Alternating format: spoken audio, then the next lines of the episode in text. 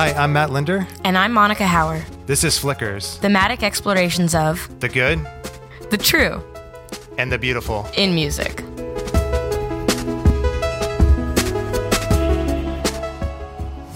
Now, we left off our first episode hearing how Son Lux invites diverse perspectives on their sound. In that spirit, we asked our contributors to describe their music. Let's listen to what they have to say.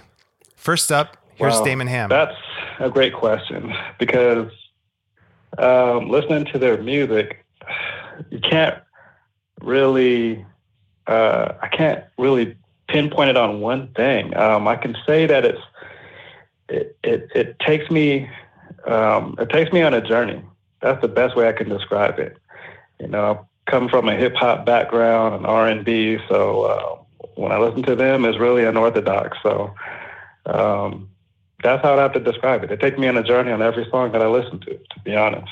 Blake Collier speaks about the evolution of the Son Lux sound over the years. Well, I would almost have to answer that in a couple of different ways. Um, I think there's a pretty clear delineation between his earlier stuff and his newer stuff. Um, having a full band has, uh, in a lot of good ways, changed the sound and changed the way he kind of approaches composition.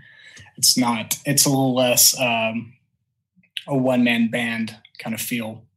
There's elements of it that he doesn't have to worry about anymore, uh, repurposing um, stuff that he does from other instrumentation. So his early stuff, I would say the best description of it is um, just this beautiful, beautiful kind of juxtaposition of hip hop beat and uh, electronic music. Crispin had a slightly different take on the hip hop angle. And maybe this, I don't know if this would be offensive to Ryan, but I think that he is about as hip hop as like Bastille.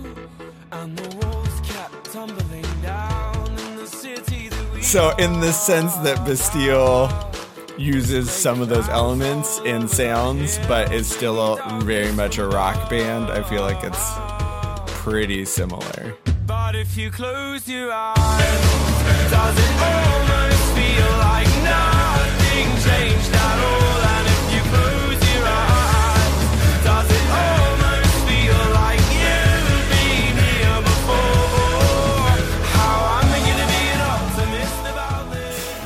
I feel like I've I've been listening to Son Lux, you know, since I want to say 2008 or 2010. So, uh, you know, maybe I'm allowed to say these things. I don't I don't know if that actually gives me any authority. Okay, okay, that that's funny. Uh, but let's let's get back to Blake. But the thing I like about how he does it is that it's always ethereal. It's always beautiful. The tone, the, the notes, and what he samples in the background of behind the beat a lot of times is um, operatic or it's jazzy or it's um, funky even occasionally. So there's different elements, different types of music that kind of come into play. Um, but his lyrics are very liturgical. Um, at least his early uh, lyrics were very, especially that first album where lyrics were sparse uh, in general and they were repeated uh, quite often. And so I think that is, I think he made music that was for meditation, um, that allowed for people to kind of live in the space, the atmosphere, and to meditate on the beauty of the world, the beauty of, you know, truth, things like that. I think since then, um, probably since Lanterns, his music has become a lot more personal, uh, which I, I, think is interesting for various reasons. But I think that he's become a lot more uh, lyrical. Uh, he doesn't, he's not as repetitive as he used to be. And so he's composing lyrics uh, in a way that he, like, it's almost like the lyrics and the music have switched places where I feel like his early days, the composition of the music was first and foremost, and the lyrics were were a, a meditation element. And now I think the lyrics have become the prime drive for him, whereas the music he, he doesn't have to do as much uh, since he's got um, a good band uh, to do, to help him out. And so I think there's there's a shift there, and I think it's become a lot more atmospheric and less, I guess, hip hop influenced. You don't have as much of a beat um, anymore, especially this last album. It's a lot more ethereal, a lot more atmospheric, and just kind of uh, bathes you in this beautiful noise. The thing that that connects the two, I think, is is his passion for um, making music that gets past our defenses, uh, gets through the noise uh, of our of our minds and hearts, and brings us into a world where we can contemplate what is good and what's beautiful, what's true, and gives us a space to to do that, and allows us to um, to have a safe space uh, to contemplate those things in a lot of ways. Because um, once I listen to stuff, like I can't help but kind of get lost in it, and and my thoughts go to various subjects, you know, while I listen. So yeah, it's it's complex. It's very complex music, and uh, he's one of a kind. Uh, I I couldn't tell you a single other artist that compares uh, in complexity to him. So. Jeremy hears their sound as an exploration in contrast. Uh, I don't. I mean, I, I think I describe it as electronic, but that's kind of that's not very descriptive because it's not there's you know EDM I think is what most people think of when they hear electronic or they think of some other type of ambient music. And it's not that even though the, all the earlier stuff and some of the most recent stuff is based on samples. But that's I don't I don't know I don't have a better way to describe it. I th- I think of it as yeah electronic but there's there's this organic feel to it bright i mean it's it's very there's this balance between brightness and chaos that so much their music seems to be fall between or, or walk this precipice between what it, it, to me it sounds like two extremes i mean because i think about how to how to describe because we when I'm sure I'll get asked by other. I've been asked by other people, you know, what if I tell them that they're my band, you know, what what are they like? And so I should have that answer before, but it's just such a unique sound. I can't think of very many other bands out there that have have a sound that's that's really close to it. It's it's so unique and pretty easy to identify. Part of that is Ryan Lott's voice but it's also the way that he uses the samples and the particular sounds that tend to recur throughout his music. There's like certain tones and maybe even specific samples that he uses a lot that as you listen to it, you easily recognize. Crispin touches on a common misconception about the band's sound. What I remember from listening to it is I remember thinking, oh, this is like an electronic album with like a little bits of stuff in there, which is funny because if you go back and if you actually listen to it, you're like, no, this isn't. I mean, it's not just electronic music. He has lyrics and sing like in terms of instrumental. I just totally thought of it as like, oh, this is like an instrumental album, and and it's funny that like that's totally incorrect, but that was like how I first thought of it when I was listening to it. And Jeremy gets to the heart of how Son Lux design sound and and I think that's what what is so again that's what's so distinctive about his music is he has these I mean it's almost all acoustic organic sounds from what I've from what I understand that he then manipulates but he doesn't completely take that its organic elements out of it you you vaguely recognize it as maybe instinctually you recognize it as th- this is a acoustic sound. This is coming from actual vibrations in nature. It's not purely electronic, but it's been, it's been transformed so much that it's it's hard to say exactly what that original sound was. Chris looks more at the overall structural approach of Son Lux's sound. I would say very, very theatric. Either like theatric or a landscape because you can kind of live in it. You can kind of feel these large movements of sound that are almost almost like played over uh, by this very tender vocalist. I really enjoy how almost fragile Ryan Lott's voice is.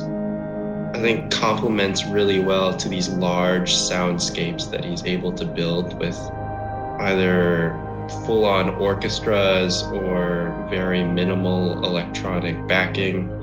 Um, yeah, so it's it's very much like very much like a large painting in my mind. You know, there's this uh, painting by uh, David Caspar Friedrich called "The Monk on the Sea," and it's just this little tiny like monk in the foreground and this massive massive swath of dramatic sea in the background. Um, and that's an image that comes to mind when I'm thinking about Son Lux's music. Is that like there's this tiny little voice that's like powerful and stands in the foreground, um, but its uh, like effect is like dramatically heightened by this huge soundscape that's behind it. Um, that's really complex and really dramatic oftentimes.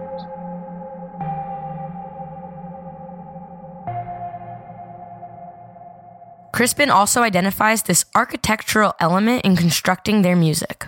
And uh, whether or not he can complete it himself, I mean, I'm thinking, I know that he just like draws on so many different musicians um, that have helped him out to do stuff, which I think is really beautiful. Like to have that vision um, and not get stuck on like, what can I do? But like, what can I make and what can I create? But yeah, when I think of his music, the other thing that comes up is he just uh, creates these spaces, right? These this sonic environment that is just wonderful. And so, like some of my favorite uh, memories with Son Lux is getting a new album, putting on my headphones, and just like immersing myself in that space.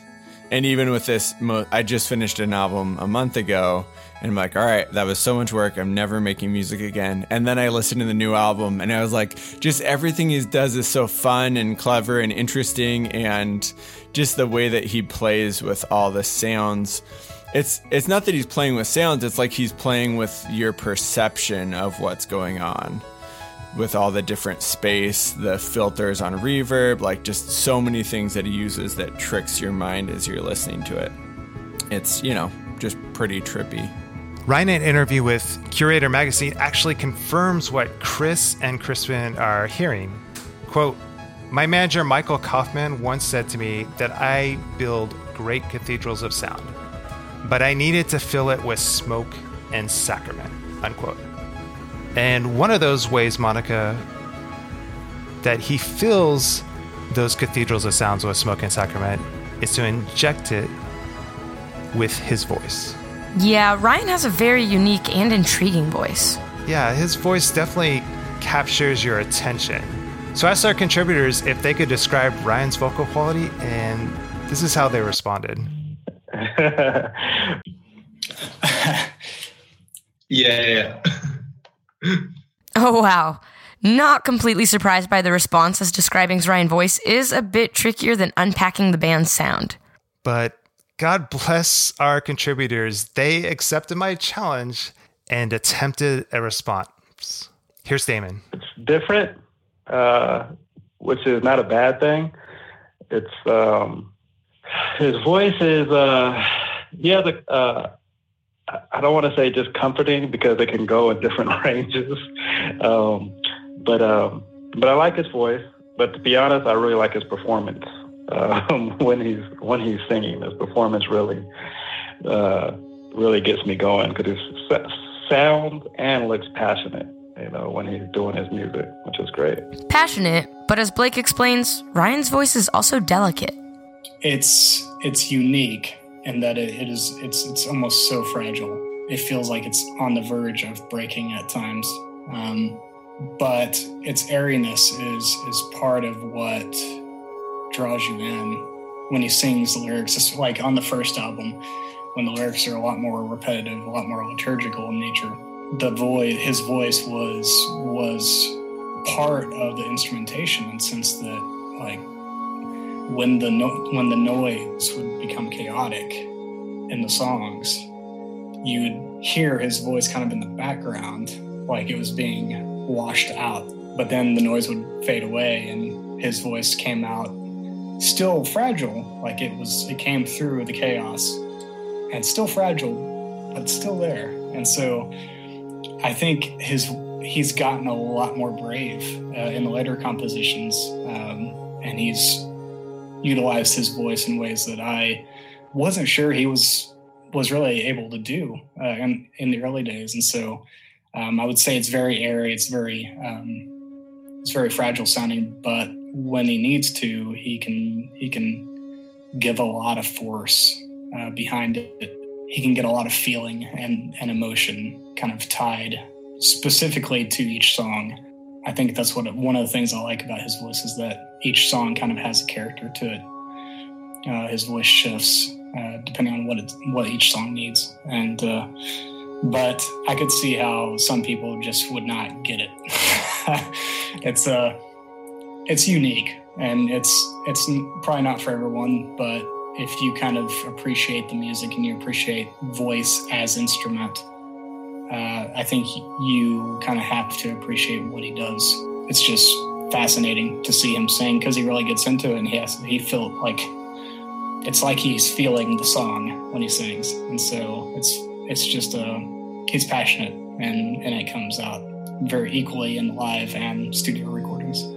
I'm starting to see a theme here with vulnerability and passion. What does Jeremy think? It's it's that almost it's almost it's not quite androgynous, but it's definitely it's borderline falsetto a lot of the time. And it's just kind of this it's not a particularly strong voice.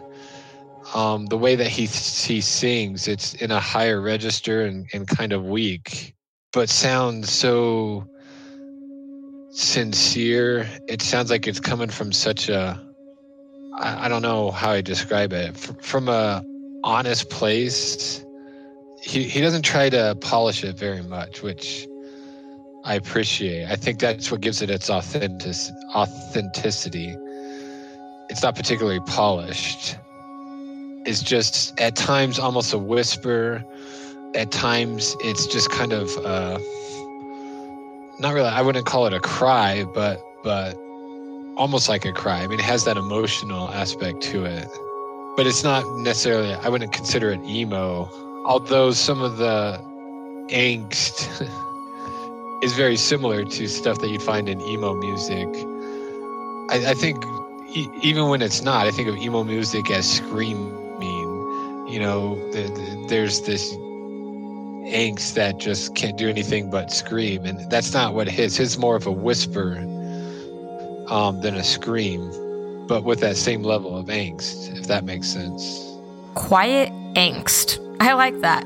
And I think Chris is tapping into something similar in his description of Ryan's voice. Like from a commercials perspective, just like his brand is really irrecoverable. It's it's very uh, memorable and it's very surprising how powerful his voice can be while also being extremely tender, especially his falsetto. I mean, I think that that's been well documented and well admired yeah, just as a vocalist, I think that he doesn't overpower you with like swells of overpower you with like uh, amazing like up and down all over the scale I don't know, like Ariana Grande or like Celine Dion or a male vocalist that I can think of, but I can't right now. Um, but just uh, very like well placed, very tangibly tender yeah, which I think is very naturally emotional. And guess what Crispin thinks? It feels very vulnerable when it is close. When there aren't effects on it, when there's not a lot of reverb, when it feels close, it feels very vulnerable. The common perception of his voice seems to be that it is vulnerable, which I can definitely hear. What do you think, Matt? I'm definitely in agreement with our contributors. Ryan's voice is frail, yet emotionally passionate and brings a deeply human element to these very intellectual cathedrals of sound they've created. Crispin brought up another point about Ryan's voice that I thought was worth visiting. Um, I've had this perception that uh, Ryan is really uncomfortable with his voice. And so I listen to his music with that lens, which I really don't know if that is true or not. But I just had this sense with the first album that he was focused so much on everything else and focused less on his own. You know, you can just basically choose one line to sing over and over and you can hit the notes right. So that's probably just my own projection and thinking about my own music making like process, but um but that's always been kind of my thought and so even with a lot of the different ways that he changes his voice, I, I've always just been curious, like, do you do that because you don't feel like you're a strong singer? Are you kind of like hiding? And actually with the most recent album, that was something that I noticed is that he uh, had a lot of songs that where his voice was closer, right? So it wasn't drowned in reverb. It wasn't uh, changed in some way. I mean, there's a lot of that, but there was a lot more like kind of close, intimate him singing, which really stood out to me. Funny thing is that Crispin's assumption is correct. Ryan spoke about being uncomfortable with his singing voice on the Spill the Wine, the podcast. I, I actually never thought that I would sing because um, oh. I didn't sing. Um, so any ideas that I was recording that I was singing were ideas that I was hoping other people would eventually sing. Oh, really? Yeah. Wait, so so you were making instrumentals? Yeah, it was it was mostly instrumental music, but then I had these vocal ideas, and I would mm-hmm. record the vocal ideas, mm-hmm. um, and then I would show friends and things like that. And one of the common responses I got was, "Who's this singing? This is really this is really interesting. This is a really cool voice." You know, right? And I would be like, "Oh yeah, yeah," but that's just that's just temporary and like. Oh, you, you had know. to grow to accept your voice. Yeah, yeah, because I was learning it, and I learned it in the context of the studio, and then later on, as when I started to tour much much later, I started to tour my third record, Lanterns. That's when I started to learn my voice on stage, and um, you know, and it's been a process of sort of discovering what my my instrument is. So, Ryan's lack of confidence in his vocal abilities can definitely bleed through in his delivery and help bolster this vulnerable quality to his voice. Plus, Ryan utilizes that uncertainty he feels in his ability to sing well and has developed that into a feature of his vocal quality instead of a weakness. Son Lux's tiny desk performance, I think, nicely displays the passionate fragility of Ryan's voice. So let's listen to You Don't Know Me from that set. You see my face in the stars, but you don't know me. And you write my name on your walls.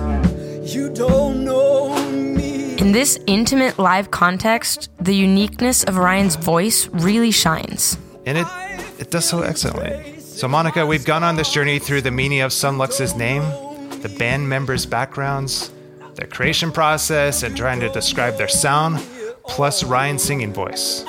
But what we have not covered yet is their lyrics. As a lover of the written word, I am offended it took so long to get here, Matt. You don't know me at all.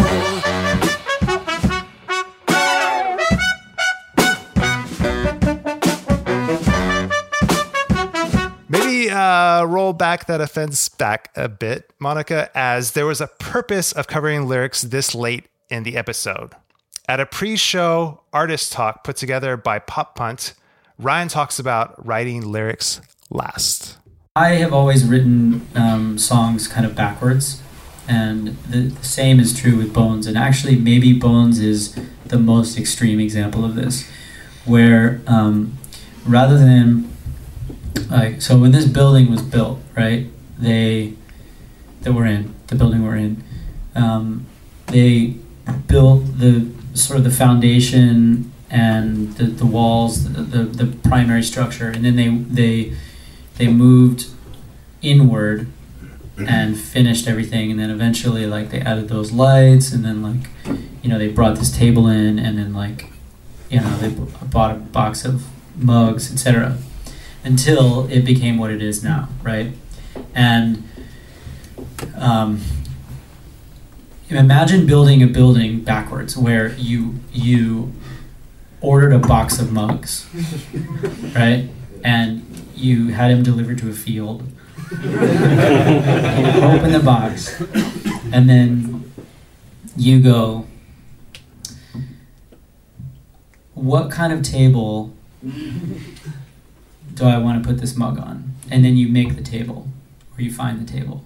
And then what sort of rug did you know? And then what sort of room, what size, you know, what other things are in that room? And then where is this? Is this room in a larger building? And then where is this building? What kind of street is it on? What city, et cetera, et cetera, et cetera. So you work, you sort of work out from this, right? Um, and what's crazy is like you could go anywhere from here, right? You could literally go anywhere from here. Um, but you start from here. And for me, working backwards, and basically what this means is finding a little tiny piece of sound or a piece of performance or an intriguing mistake in, in, in audio um, that we've tracked. Um, and you, you mine the potential for that little sound um, and you create a world around that sound bit by bit by bit by bit. And once then you've discovered um, you, know that world you th- through your imagination and through trial and error and through a lot of work then it's time to actually like build the outside it's it's time to build the surface that everyone sees when they think of that building. They they think of the outside of the building. They think of that color oh that's that building that's pink and has a silver siding and like three weird shaped windows on the outside. Well yes but there's that's what it looks like on the outside. To me, that's like what a melody or like what a song is um, for for our music. It's like there's a thing that you see on the outside, and there's there's a way into it. But once you're inside of it, there's this whole other world, and and that world was actually created first. So melody and lyric, and in some cases harmony, um, they come very late in the game, um, and the song sort of I sort of discover the song inside of the world that you know that we've made. All is forgiven this time, Matt. I see why Son Lux's approach to lyric writing was explored last, as that's how the band writes their songs. I appreciate that, Monica.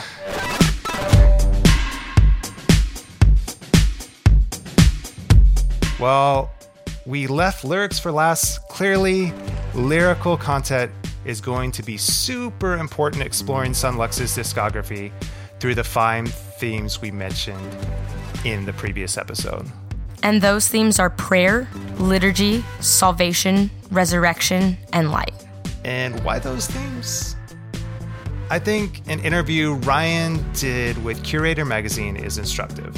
When asked about the biblical imagery of Son Lux's songs, this is how Ryan responded. Quote, Christianity continues to provide an allegory analogous to my limited perception of the human condition, but I also recognize its weaknesses as a means to explain everything. Or perhaps more generously, its insistence on keeping many explanations hidden from sight. For this, I'm incredibly frustrated and thankful. Unquote. Within that in mind, we'll hear from our contributors each week as they break down Son Lux's songs they thought best reflect each theme. I'm excited to hear what they come up with. As am I, Monica. But you don't have to wait until next week for more Flickers goodness. You can check out this week's bonus episode right now, where we talk about the funk band Ryan played in before he began the Son Lux project. A funk band? Yes,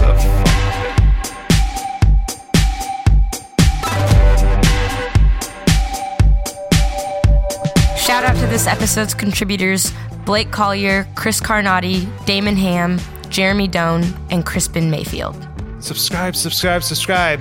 Help us to get the word out about the podcast by rating and reviewing us on Apple Podcasts. Tell everyone and anyone you know who is a Son Lux fan, and even those who are not fans yet. This episode was produced and edited by me, Matt Linder. Storyboarding and scripting assistance by Amarni Peterson and Monica Hauer. Hey, that's me. I told you I loved words.